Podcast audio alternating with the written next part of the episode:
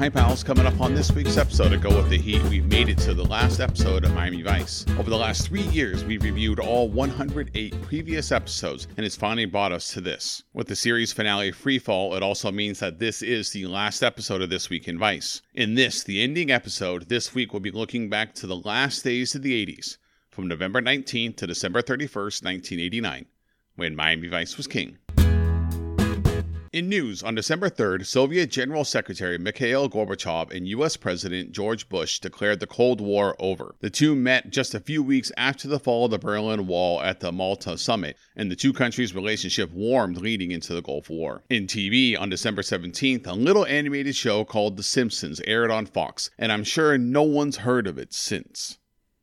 The Simpsons continues its run on TV after nearly 700 episodes and is, in my opinion, the greatest show in the history of television. Regardless of your stance on the current seasons, the show's 30 years has shaped an entire generation with many millions having lived their entire lives with The Simpsons on air. The Simpsons have embiggened the world with its cromulent storytelling, humor, and now a whole new generation has embraced the show in memes without any knowledge of their beginnings. You kids do need a babysitter. That infernal card. In music, you can tell the 80s are coming to an end just by looking at the music that's graced the top of the Hot 100 in the last months of 1989. But in our last This Week in Vice, we'll have the best of the best of the 80s. There are three songs that reached number one in this time stretch. First, let's get the other two out of the way to get to the all time classic. First up is Blame It On the Rain by Milli Vanilli, which we have talked about a lot over the last few weeks. Up next is We Didn't Start the Fire by Billy Joel. From the album Storm Front, this was one of three number ones on the album. But there is no way we end the 80s and This Week in Vice without talking about Phil Collins one more time. From the multi platinum album, but seriously, is Another Day in Paradise. The song would win a Grammy for Record of the Year and is one of Collins' biggest hits. The album featured several classics, including I Wish It Would Rain Down and others. Another Day in Paradise would be Collins' last Hot 100 number one, and I can't think of a better way to end This Week in Vice than with one of my favorite songs from the 80s from one of the decade's most prolific artists.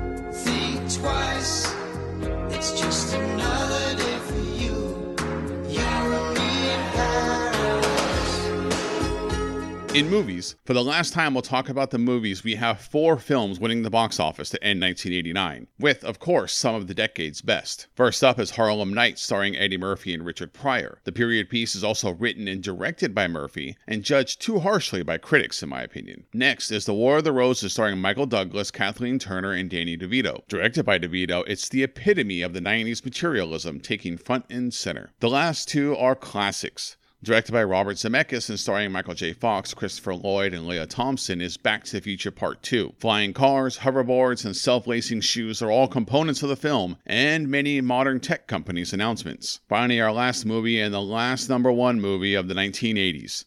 Starring Chevy Chase, Beverly D'Angelo, and the rest of the Griswolds is a timeless holiday movie, National Lampoon's Christmas Vacation. The movie is synonymous with Christmas and a tradition for millions of households every year. And that's everything you need to know that was happening when Miami Vice was king. Be sure to join us on Go With The Heat at GoWithTheHeat.com for our look at the final episode of Miami Vice. I'd like to thank each and every one of you that's been with me on this journey. I'm happy I've been able to relive so many amazing memories from the greatest decade of the 20th century. I've had a lot of fun covering these 108 episodes, and I'm sad to say goodbye. I'd love to hear from you. Email the show, gowiththeheat at gmail.com, or follow us on Twitter at GoWithTheHeat. That's all for the 80s and for me, officially signing off this week in Vice. Bye, pals.